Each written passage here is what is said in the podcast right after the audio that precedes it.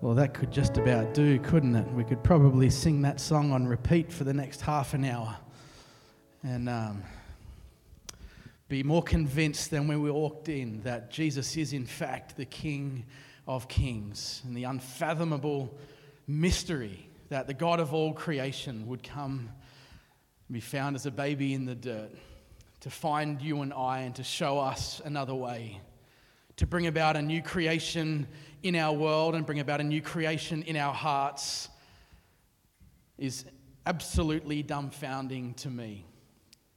That the King of Kings and the Lord of Lords and He of all creation would look at me and would look at you and say, I pick you, I choose you. And the radical lengths that He has gone to to call us His own. He is the King of Kings, and we worship Him today.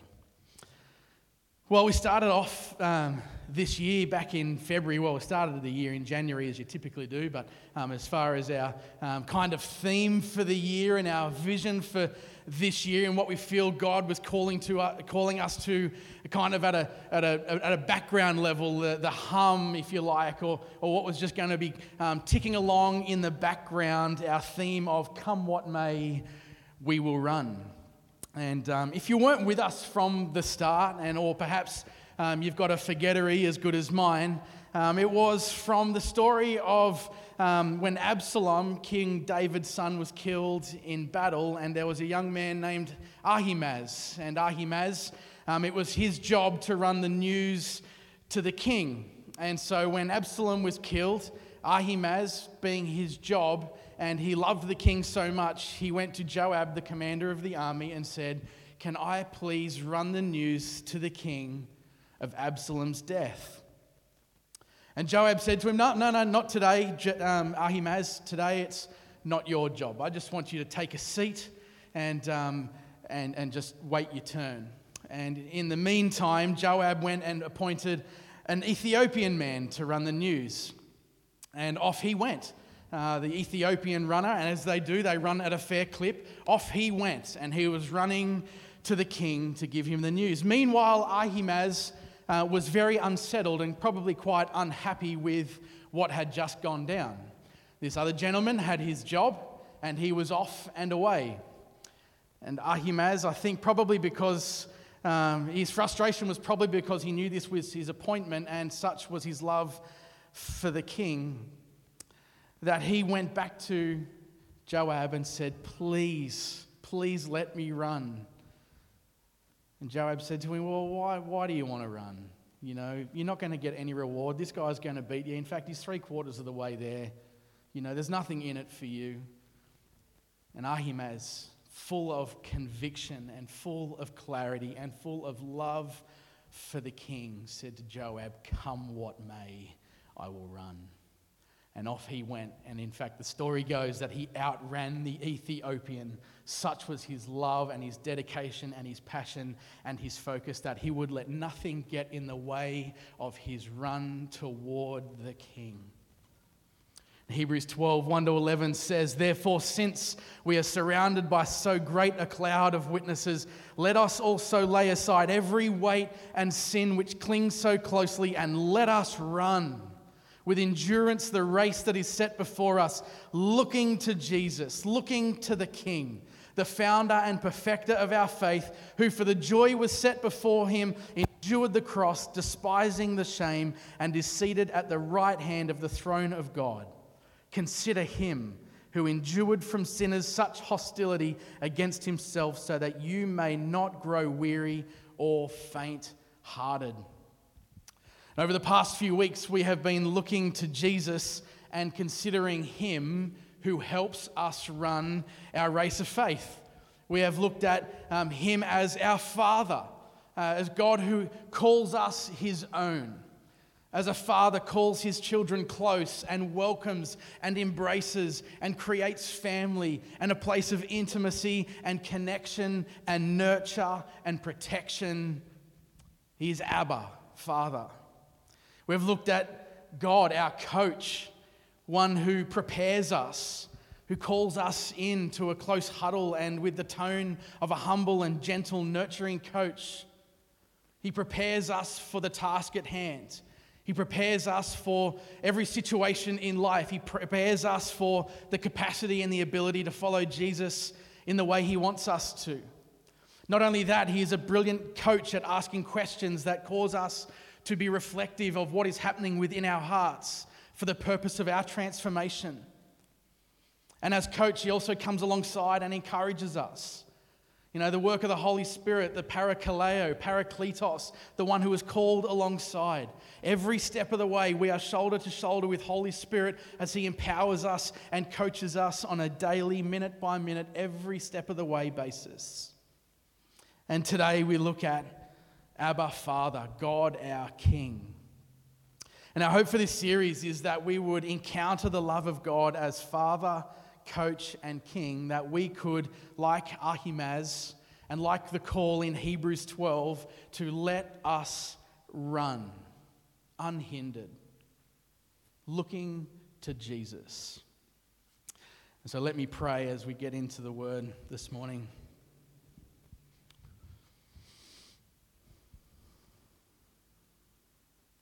Father, we thank you that you are right here among us. That is the promise of your scripture, and that is the testifying of your Holy Spirit that you are here. And Father, I pray that this morning we would be like clay in the potter's hand. Father, that we would bring the incompleteness of our lives and be found on the potter's wheel. That in these moments of hearing your word and being together and worshiping your name, Father, that your gentle hands would be at work shaping us into the vessels that you want us to be. Father, vessels that will carry your presence and your glory and your wonder and your majesty into the world. Father, we recognize that sometimes our vessels get holes in them and they crack and they leak. Father, I pray that there would be a repairing work of your Spirit as we gather this morning.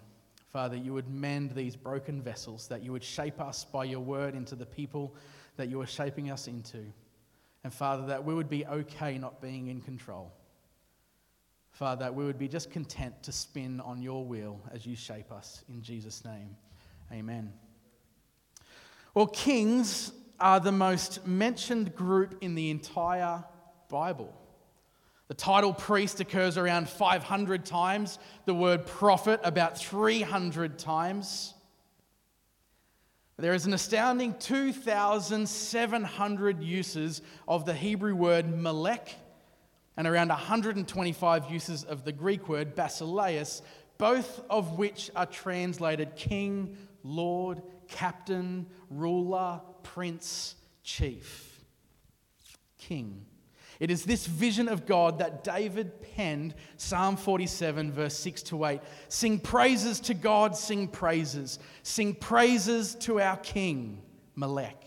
Sing praises, for God is the King of all of the earth. Sing praises with understanding. God reigns over the nations, God sits on his holy throne. Now, the confession from days of old is that Yahweh, the Ancient of Days, Jehovah, the God of all creation, of heaven and earth, is in fact the King.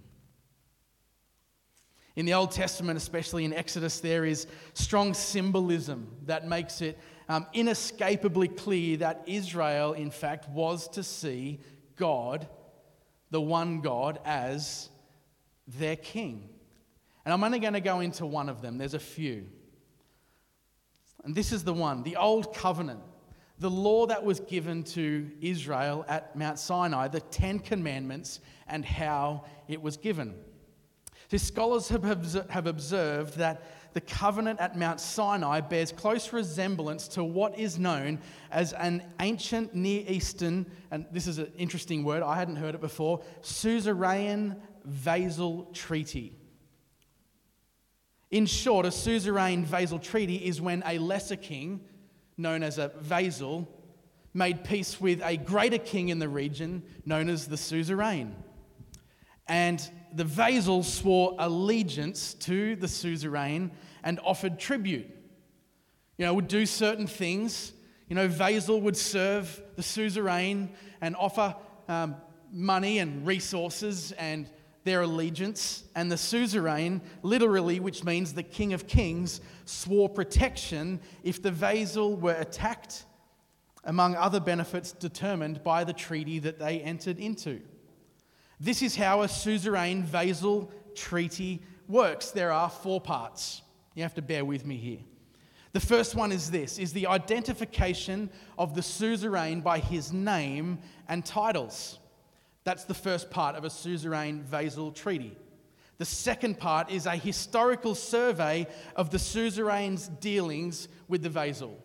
So, kind of a, um, a look back over history at what this suzerain has done already. A bit of a track record. Let's look back and see what had happened. The third section of a treaty like this is to list the stipulations. What the vassal is required to do is spelled out in principle and detail. Cool. In light of who the suzerain is and the suzerain's track record, um, here are now the stipulations of this treaty.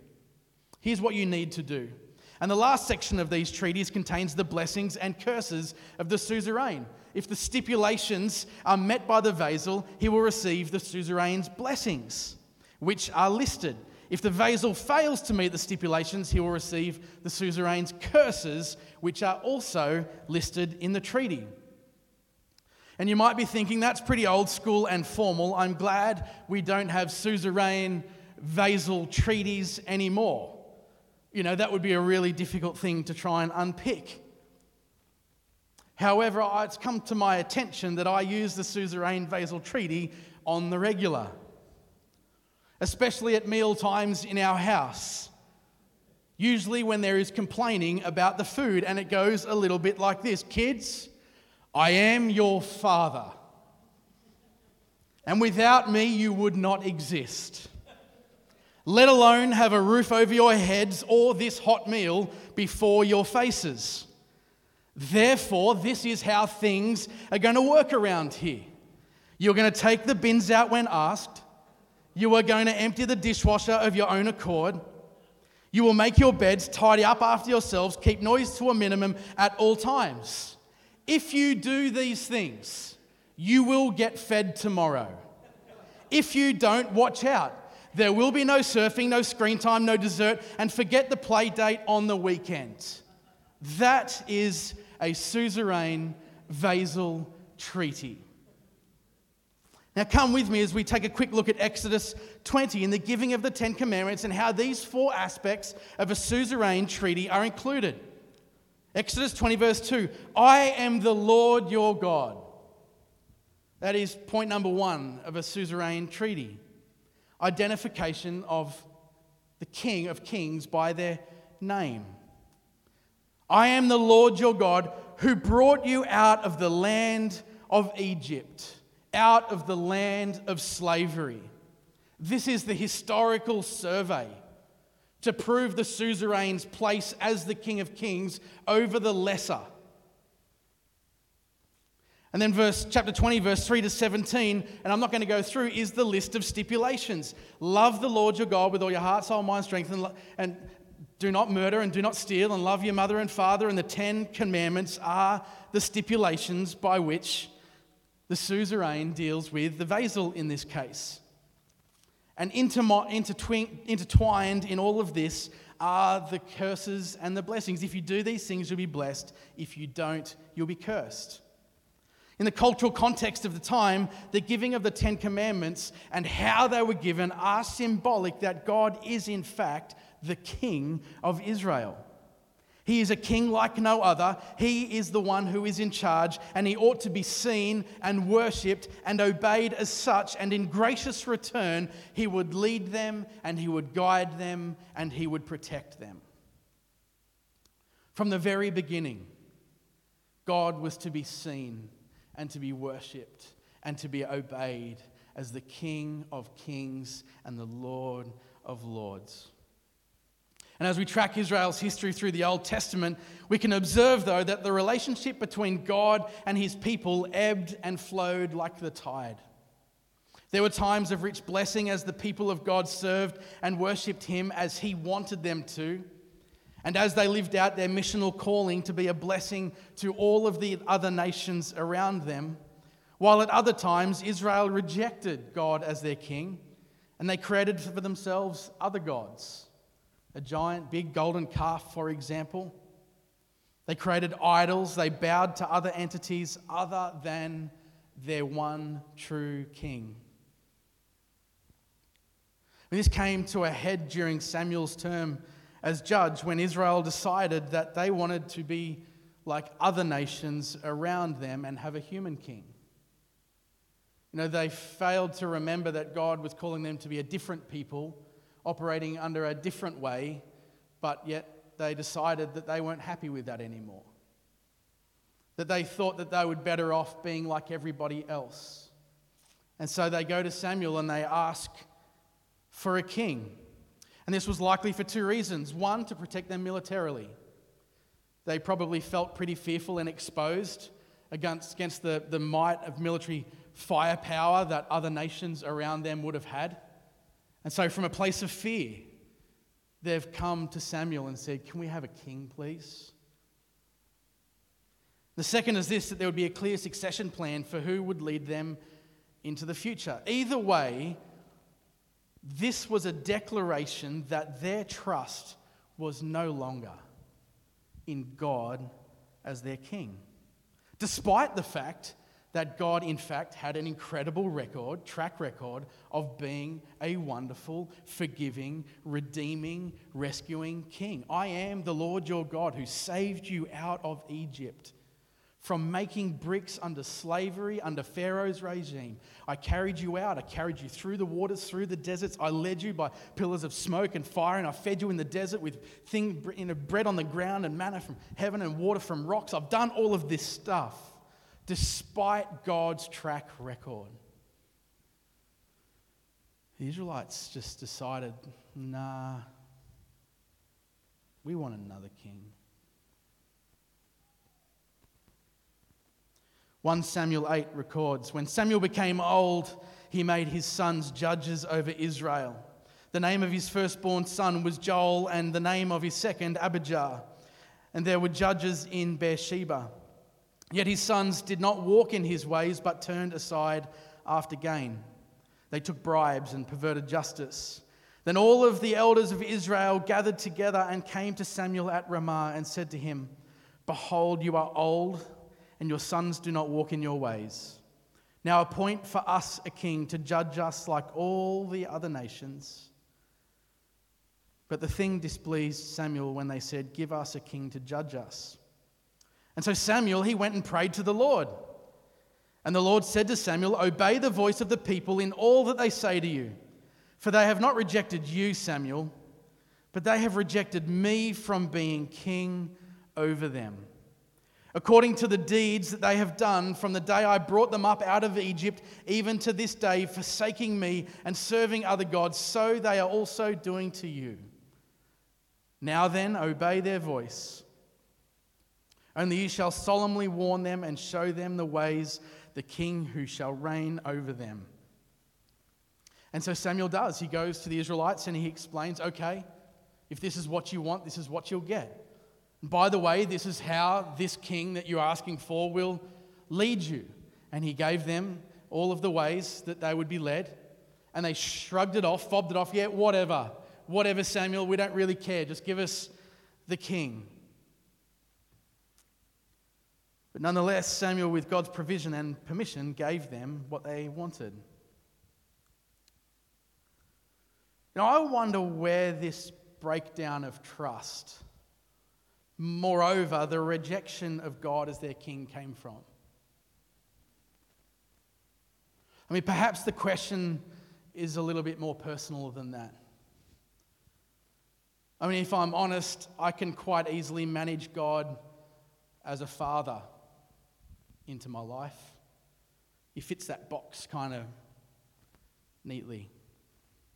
Know, I can easily manage God as a coach figure in my life as He prepares me and transforms me and He comes alongside and encourages me.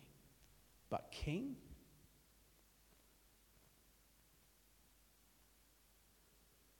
You know, God, who is my heavenly dad, who, who knows me closely, who raises me in his ways, and when he nurtures me when I'm broken and sees me through when all I want to do is quit. I've got plenty of room for God, my Father, in my life.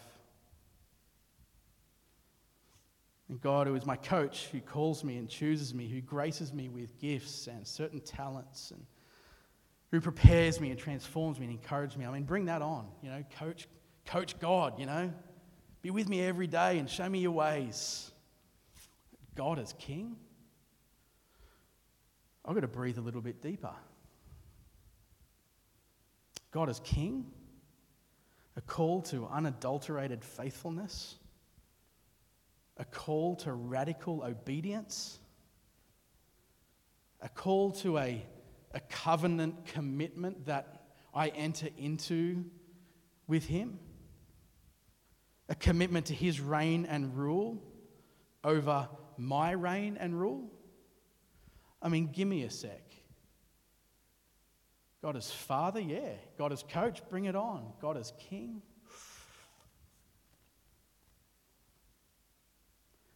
I mean, what gets in the way of me trusting God as King? And this is my curious question this morning. In fact, this is as far as the message on God as King got this week.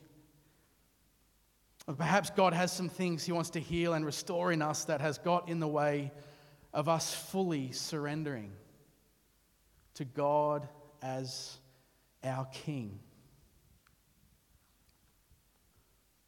Now, as I reflected on the Israelites, I began to find myself in their story. And there was a couple of pinches in here for me. Some of it hurt a little bit. And I want to speak on three things that get in the way of trusting the kingship of God. Perhaps a little bit off topic in terms of how does God help, as King, help us run. I uh, just want to tackle it from this angle. Three things that get in the way of us trusting the kingship of God. First one Israel had a proclivity toward comparison, and so can I. It would appear that Israel's desire for a human king came from looking for what they didn't have and failed to see what they do have. They looked around at the neighboring nations, the Moabites, the Ammonites, the Edomites, the Vegemites, the red traffic lights. They looked at the kings of Zobah and they thought, if only we had a king like they've got. Or only if our agricultural land was as rich as there was. If only our farms were as productive as they. If only our army was as strong and as efficient and was as bolstered as the others.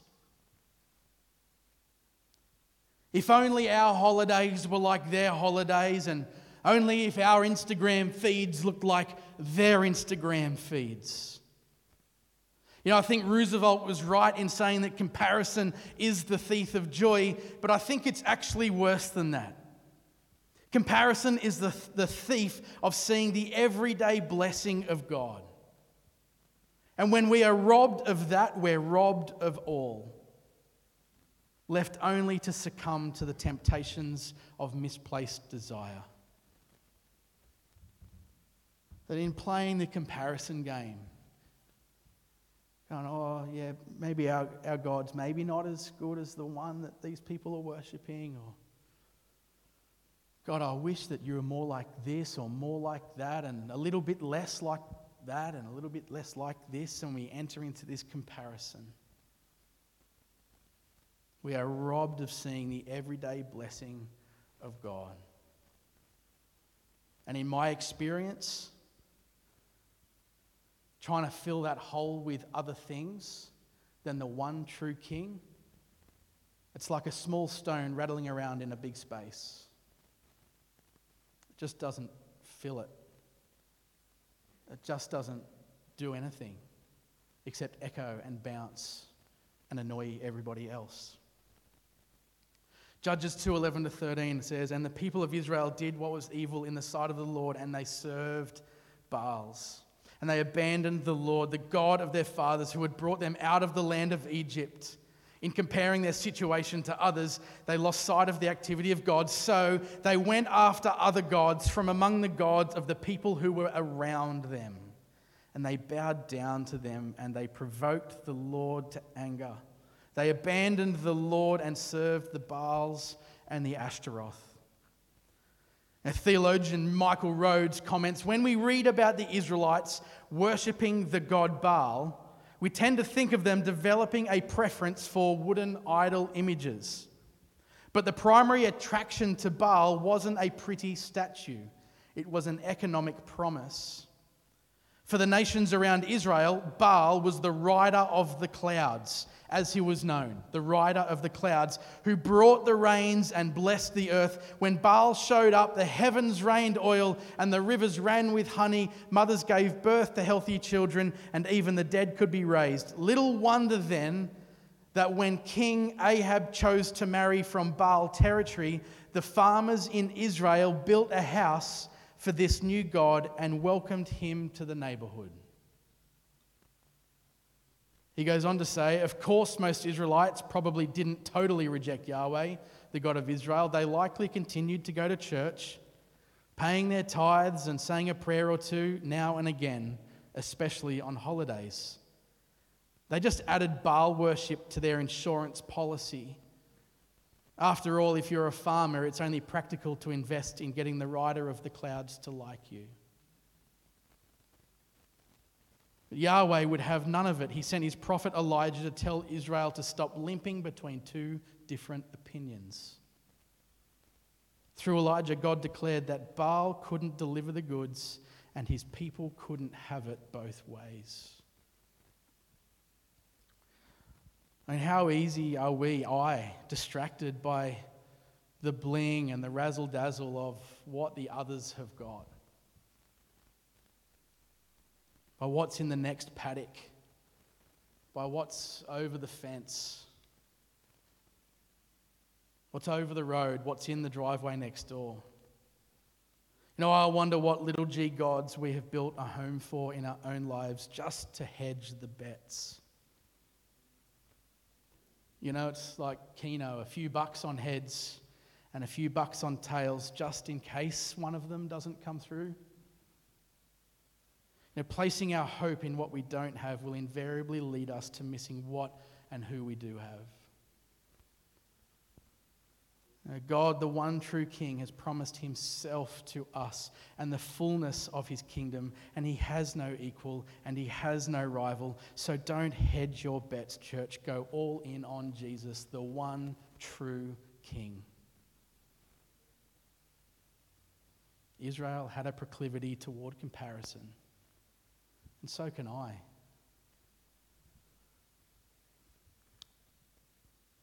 Second way that well, second thing that got in the way of Israel trusting God was they allowed fear to rule their story.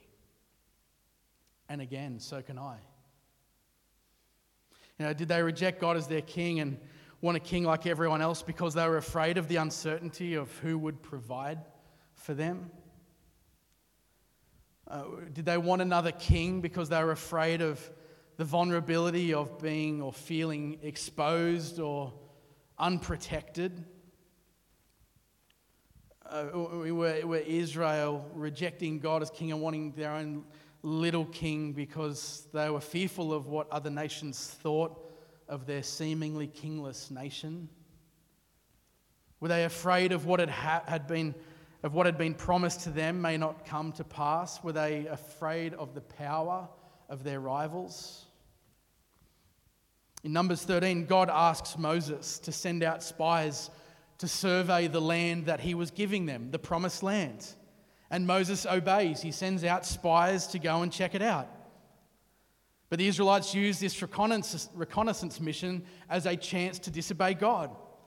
They ask Moses to send out the spies again so they can stall the military action that God commanded. When the spies return with a favorable report, saying, Yeah, it's all good. Coast is clear, guys. There's no boogie monsters. There's no trolls under the bridges. It is a straight on entry, all the way in, baby. We are three sheets to the wind into the promised land. When they came back with a favorable report, the Israelites still refused to go. Oh, the people are stronger and taller than we. Oh, but Moses, the cities, they're enormous. Their walls, they're so fortified. They go from earth all the way up to heaven. You wouldn't believe it. Walls bigger than you've ever seen. Oh, Moses, we can't do it. Oh, please, no, it's just too hard. They said, even our hearts melt. Woe is me. Even though Moses assures the people that God will fight for them just as he did in Egypt, they do not trust God to fulfill his promises. Fear is often found in excuses. And if I'm completely, I'm letting you into my quiet time with the Lord this morning in preparation. And this is, this is me. This is me working through this this morning. So welcome in. It's a little bit scary and a little bit vulnerable, but hey, let's have at it, hey? We've only got one shot at this. I'm learning to listen to the excuses that I make and probe them for the fear that they are hiding. Now, if we think about the excuses that we make for just about anything, I wonder what fear they reveal within us. Do my excuses around giving reveal a fear that God won't provide financially for my family? Do my excuses for not praying reveal a fear that God might not be as powerful as I would have hoped? Do my excuses for not saying yes reveal a fear that my comfort may be challenged? Do my excuses for needing to be in control reveal a fear that others may not be as good as me? Do my excuses for holding back reveal a fear that saying yes might cost me something? Do my excuses for staying distant reveal a fear that I'll be alone anyway? Do my excuses for staying quiet reveal a fear that I've got nothing worth to add here anymore?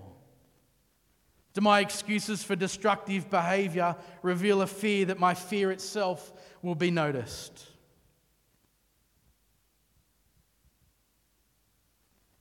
I mean, do not fear because you're not alone. We all make excuses. I make heaps of them. And you just heard pretty well the whole rap sheet of them. You know, I make excuses around what I do with my money. I make ex- excuses around not praying. I make excuses for not saying yes to God. I make excuses for needing to be in control. I make excuses for holding back and staying distant and staying quiet and in doing destructive things to myself. I make excuses for those things. But what is the fear that is revealed within? See, fear and doubt are raucous cousins that when they get together wreak havoc in the heart. They limit our willingness to trust God as our King, and so often I believe we can miss the wonder of freedom in Christ in so many ways when our excuses and fear dominate the story of our lives. So I welcome you to bring your fears to the Lord that He may heal them. And this is a safe place to do that.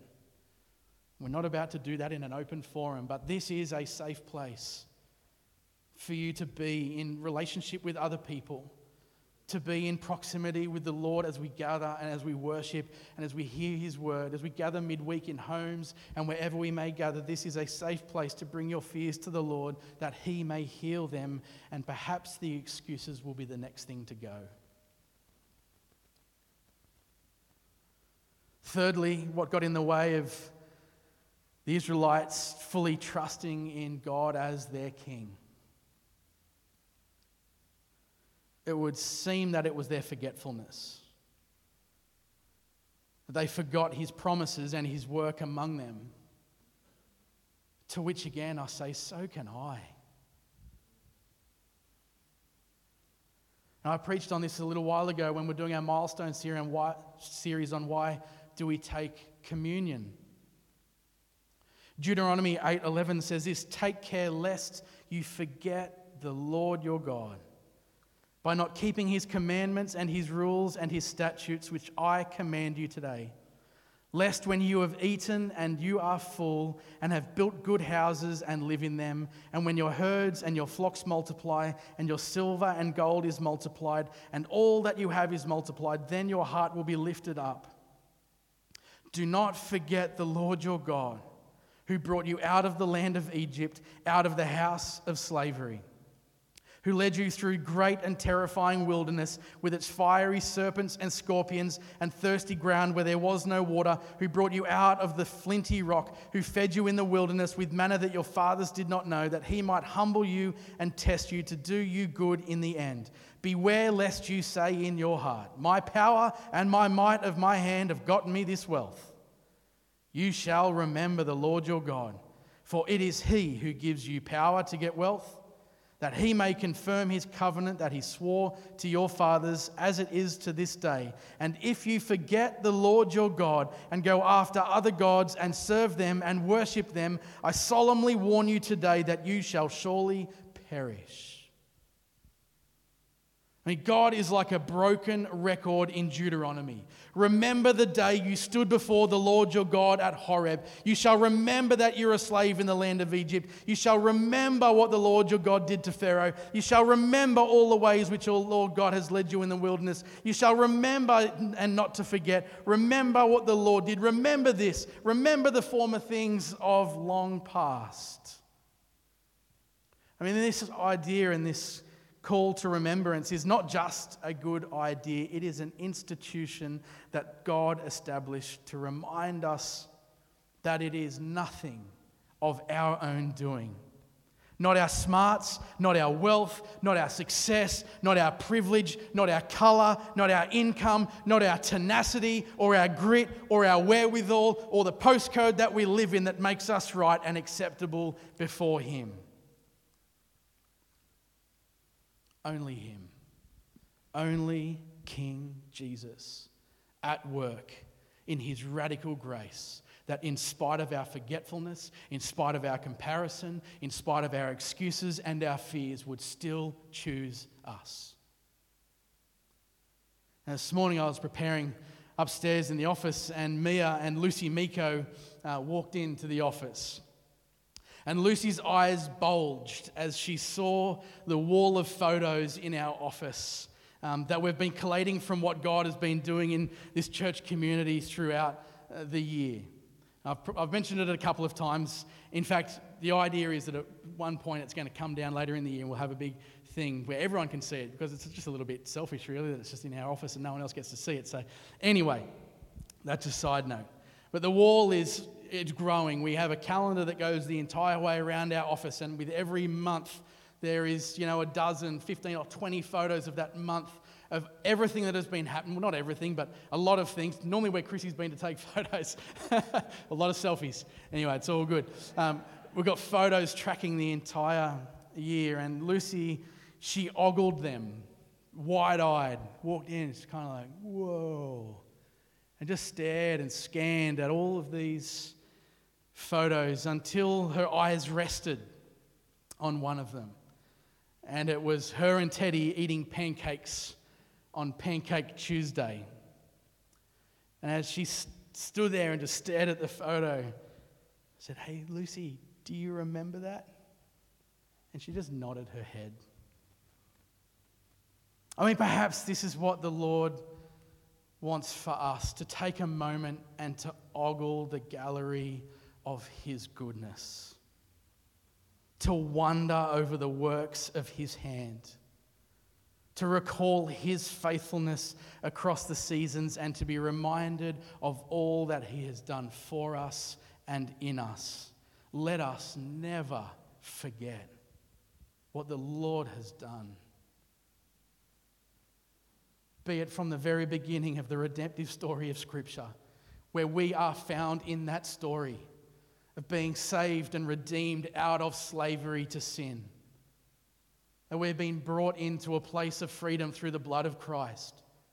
That we have been called now to be new creations and live in such a way that we would recognize that Christ is the King. That it wasn't just his birth and his death that made him such, but his entire life. That every miracle, every interaction, every conversation, every moment, every prayer, every story, every parable was all declaring that Jesus is the King of all, and we ought to remember all of his ways.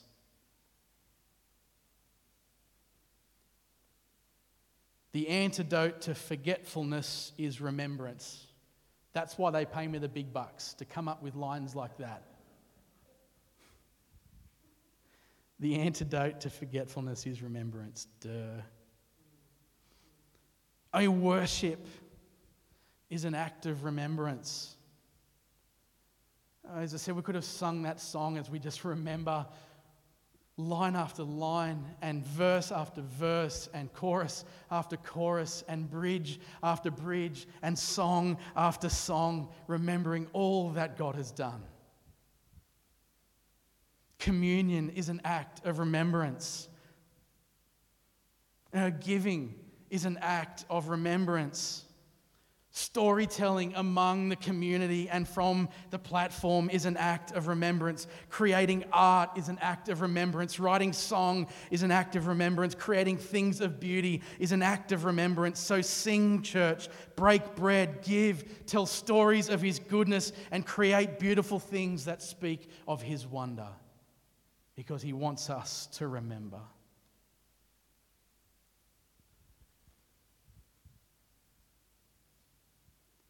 Isaiah 46 9 says, Remember this and stand firm. Remember the former things of old, for I am God and there is no other.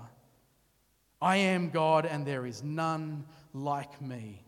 I mean, this is the reverberation of God's call throughout humanity, throughout all of history, as we have turned our backs and hardened our hearts and looked for other gods and chased down avenues that led to dead ends. Remember the former things of old, for I am God and there is no other. I am God and there is none like me. Psalm 77 11. I will remember the deeds of the Lord. Yes, I will remember your wonders of old. David again in Psalm 143, verse 5 I remember the days of old. I meditate on all that you have done. I ponder the work of your hands. I'll invite the band to come back up. I mean, God has and is, and He always will be King. You know, from creation to His coming as a baby. You know, from being a baby into His life and into His death and His resurrection, He is King. Into these days of the Spirit where you and I live until the day He comes again, He is King. And from the day He comes again for all eternity, He is King. He is the one who has rescued and redeemed us from the land of slavery to sin. He is the one who has delivered us from the power of darkness. He is the one who has led us into freedom and into hope and into peace.